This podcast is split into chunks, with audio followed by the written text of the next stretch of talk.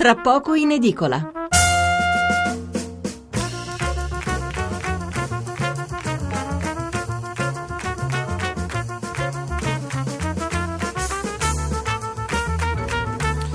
Buonasera da Stefano Mensurati e benvenuti all'ascolto di Tra poco in edicola, la rassegna stampa notturna di Radio 1. Numero verde per intervenire in diretta 800 05 05 78, il numero di cellulare per inviare sms o whatsapp 335 699 29 49. Due gli argomenti più gettonati nei quotidiani di venerdì 5 dicembre, la corruzione a Roma e la triste vicenda del piccolo Loris.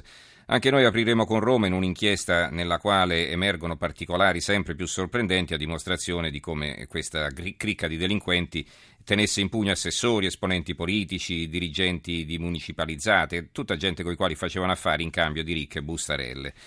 Dopo Roma parleremo di un provvedimento licenziato oggi dal Senato e che riguarda il rientro dei capitali dall'estero, un modo per fare cassa al quale tutti i governi alla fine ricorrono e che tutti quanti invariabilmente ci tengono a dire che non si tratta di condono o di sanatoria. Ma allora eh, se all'evasore non si offre un vantaggio non si capisce perché dovrebbe far rientrare i soldi che dormono tranquillamente in qualche paradiso fiscale. Cercheremo di capirlo con i nostri ospiti. Dopo l'una presenteremo il nuovo numero dell'Espresso e quindi ci collegheremo con la Sicilia per analizzare le ultime novità nell'indagine sull'uccisione di Loris e infine per chiudere andremo a New York dove la decisione del Gran Giurì di non processare un poliziotto bianco che nel tentativo di mobilizzare un nero lo aveva di fatto soffocato, tutto questo ha scatenato le proteste e ci sono stati oltre 80 arresti. E adesso è arrivata un'altra notizia analoga dall'Arizona dove stavolta un uomo sospettato di essere uno spacciatore è stato ucciso da un poliziotto con due colpi di pistola. Torniamo al tema, al tema, principale di oggi con la lettura dei titoli e degli editoriali, prima di passare al commento con i nostri ospiti. La Repubblica, mafia, il sacco di Roma. Il Tempo, eh, quotidiano romano, carne di porco, si vedono dei maiali che grufolano in mezzo all'immondizia, eh, nel mirino del PM L'emergenza rifiuti, dal Campidoglio alle Coop sotto inchiesta oltre un milione di euro per 15 giorni di lavoro. C'è un editoriale del direttore Gianmarco Chiocci intitolato L'altra faccia delle notizie, scrive Chiocci. Mi scuso con i lettori del tempo se per la seconda volta in pochi giorni abusiamo della loro pazienza per spiegare la stessa cosa. Lo facciamo perché in queste ore c'è qualcuno che alla solita maniera subdola e infame sta lasciando intendere come questo giornale abbia aiutato personaggi coinvolti nell'inchiesta sulla mafia capitale. Confessiamo come un giorno l'ex sindaco Alemanno ci ha chiesto di ascoltare quanto aveva da dire un personaggio a noi sconosciuto, ma scopriremo presto in realtà notissimo nella capitale, con referenze negli ambienti istituzionali e politici. Il personaggio anche simpatico è Salvatore Buzzi, presidente della Coop 29 giugno, poi arrestato. Prima di incontrarlo ci siamo informati sull'uomo di Veltroni, così ci veniva presentato, scoprendo che lavorava con le giunte di destra e di sinistra, inclusa quella in corso.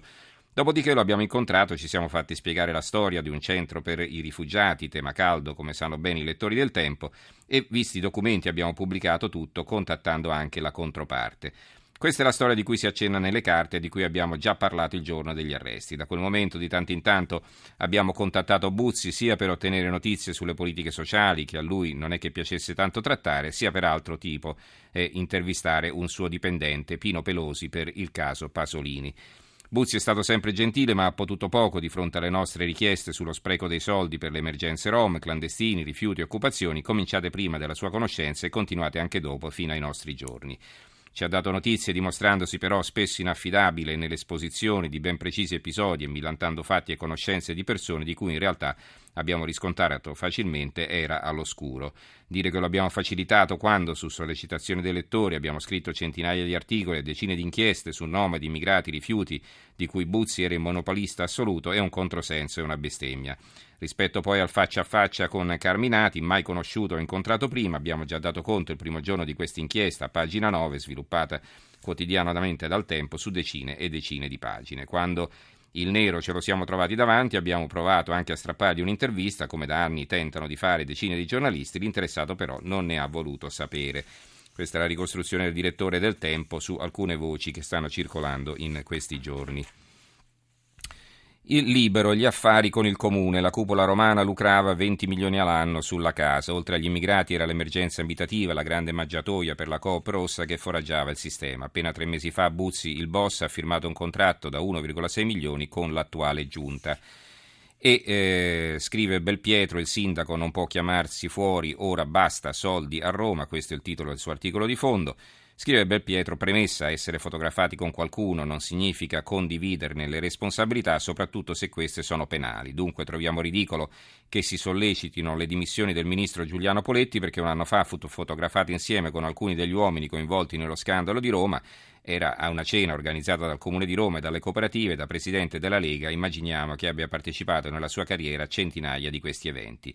Tutto ciò è una colpa? Sedersi a un tavolo e mangiare un piatto di spaghetti alla matriciana, per quanto ci riguarda, non è ancora vietato dal codice di procedura penale. Nel passato qualcuno ha provato a far condannare Giulio Andreotti per la partecipazione a una festa di matrimonio, ma si sa come è finita. Detto tutto ciò a proposito di un signore che per storia e visione politica è distante anni luce da noi, non possiamo non notare che mentre di Poletti si chiedono le dimissioni, il sindaco di Roma invece viene santificato, quasi che lui sia l'uomo che ha scoperchiato il magna magna della capitale.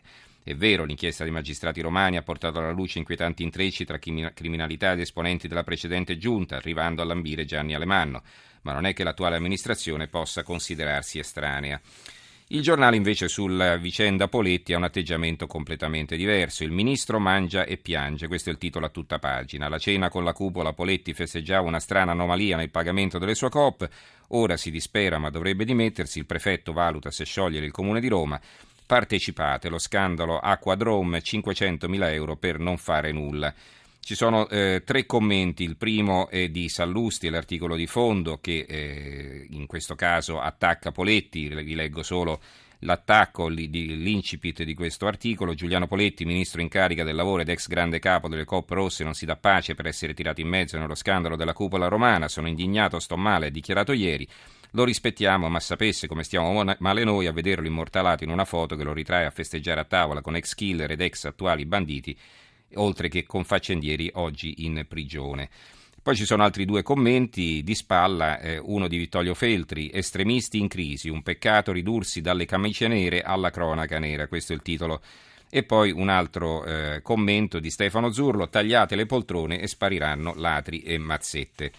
Il manifesto, il manifesto Un panda da salvare, si vede in piazza del Campidoglio il sindaco Marino di fronte alla folla. Il prefetto prescrive la scorta al sindaco Marino preoccupato per la sua incolumità, il rischio che lo scandalo mafia capitale sconfini nel Lazio è concreto, il governatore Nicola Zingaretti sospende l'assegnazione di tutte le gare d'appalto mentre si verificano quelle passate. Il PD romano commissariato ora si stringe intorno a Ignazio Marino. C'è un'intervista all'interno a Raffaele Cantone che dice controllerò appalti a Roma, il capo dell'autorità anticorruzione dopo l'incontro con il sindaco Marino, rifiuti ama e non solo al centro del colloquio.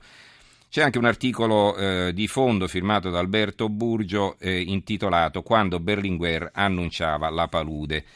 Aperte virgolette, i partiti di oggi sono soprattutto macchine di potere e di clientela, gestiscono talvolta interessi loschi senza perseguire il bene comune.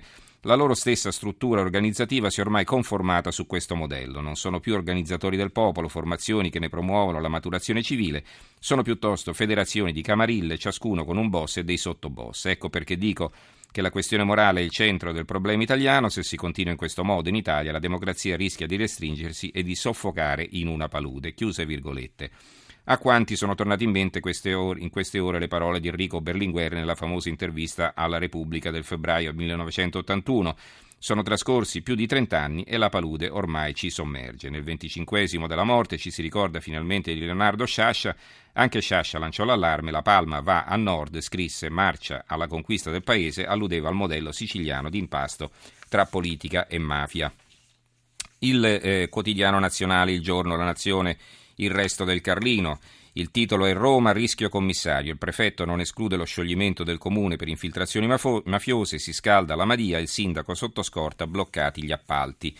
Il commento è eh, a cura del direttore Andrea Cangini, intitolato Il colpo di grazia.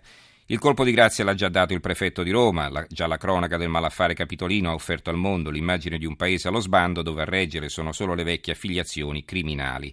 Poi il prefetto Pecoraro ci ha messo del suo, adombrando e non disponendo il commissariamento del comune per infiltrazioni mafiose, sostenendo che il sindaco Marino rischi la vita. Trattandosi di Roma e non di Casal di Principe, si può immaginare la prima reazione di istituzioni internazionali e investitori stranieri alla larga dall'Italia, paese infetto sin dalla capitale. A ringraziare il sindaco, la cui esistenza era fino a ieri minacciata dai romani insoddisfatti, è rinato invece a nuova vita politica grazie alla qualifica di solitario argine a quel malaffare di cui fino ad oggi pare non essersi accorto.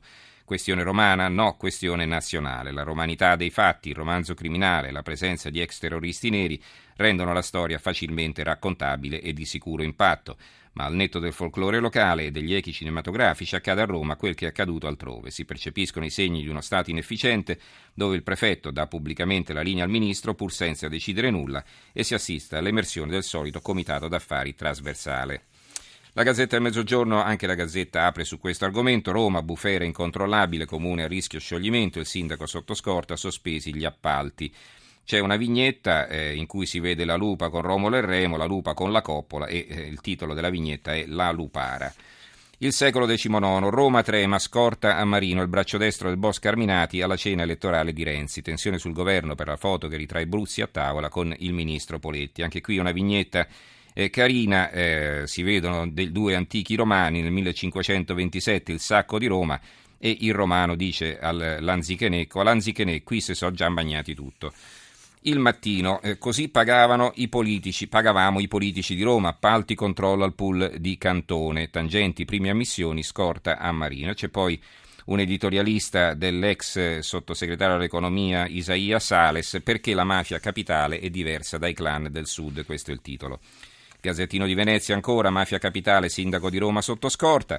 L'avvenire per chiudere questa pagina di titoli ed editoriali apre su eh, un argomento collaterale che però eh, si fa, può facilmente riagganciare al discorso che stavamo facendo. I poveri non diventino occasione di guadagno. Il Papa e i volontari c'è tanto bisogno di gratuità.